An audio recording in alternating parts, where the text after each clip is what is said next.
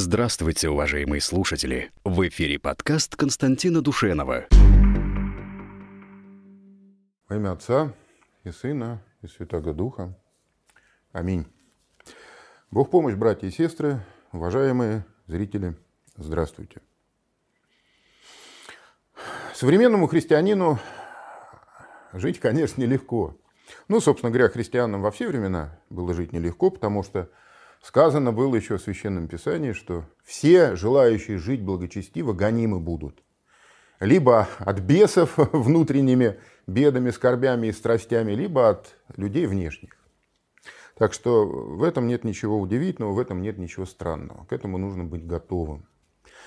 А, но, конечно, духовник является большим подспорьем в этой борьбе внутренней, которую каждый христианин ведет первую очередь собственными грехами, страстями, но и со скорбями, которые так или иначе каждого из нас сретают, встречают на жизненном пути каждого из нас.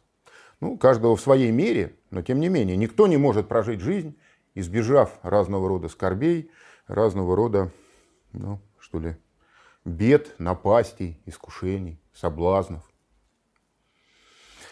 Вот. Но а, если в первые времена христианства э, духовничество предполагало, что э, духовник, он столь высок в своей личной духовной жизни, что может тех, кто обращается к нему за советом, им, этим обращающимся, может напрямую передать как бы повеление Божие, вот в данном конкретном случае. Это старчество, то, что называется старчество в монастырской традиции. И, конечно, мы сегодня, современные христиане, мы люди совсем не такой высокой духовной жизни. И это большая редкость, если кому-то, если это еще и осталось где-то, да?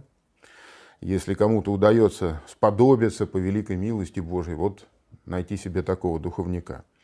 Ну а в обычном понимании сейчас духовник это, человек, это батюшка, священник, которому исповедуют грехи. Лучше всего найти более или менее, так сказать, постоянного батюшку, ну, которому вы испытываете какую-то, может быть, э, личную симпатию, то есть ну, вы ему доверяете по-человечески просто, да, и ему исповедаться регулярно. Это не обязательно, да, но просто зачем делать из души-то проходной двор, да, и э, каждого пускать. И этого вполне достаточно. На самом деле, ведь э, Бог-то всегда рядом. Бог-то всегда рядом, понимаете? Ведь Господу Богу мы всегда можем обратиться напрямую. И Он премудрее любого духовника. Духовники, священники, батюшки дарованы Богом всем нам а, ради нашей немощи. Потому что мы люди, э, и нам проще обращаться к человеку, подобному себе. Мы ленивы в молитве. Но в молитве можно и спросить от Господа Бога, от Его благодати, через ангела-хранителя, присущего каждому человеку. Да? Каждому христианину, я имею в виду. И спросить любой, любого совета и любого вразумления. Молись усердно, доверься Богу. И благодать Божия возьмет за руку тебя и поведет по жизни. Но только это случится не сразу, потому что человек свою верность Богу должен доказать. Мало верить в Бога. Бесы веруют. Они знают, веруют и трепещут. Так мало верить. Нужно Богу доверять. Но доверие это испытывается. Потому что однажды в раю Адам уже, так сказать, будучи облечен всеми совершенствами, и тем не менее он предал Господа Бога. И поэтому теперь для того, чтобы себе вернуть Божье доверие, человек должен доказать, он сам должен доказать Богу, что он доверяет Ему, что он как бы говорит, Господи, веди меня по жизни. Так что это э, вот как раз без скорбей, без искушений, без разного рода испытаний, это блаженное состояние, оно невозможно. А оно воистину блаженно, потому что человек, достигший этого состояния, он презрел мир. Он недоступен ни для каких мирских страстей, ни для, ни для каких скорбей. Он, он пребывает душой, он уже вернулся в рай. К этому надо стремиться.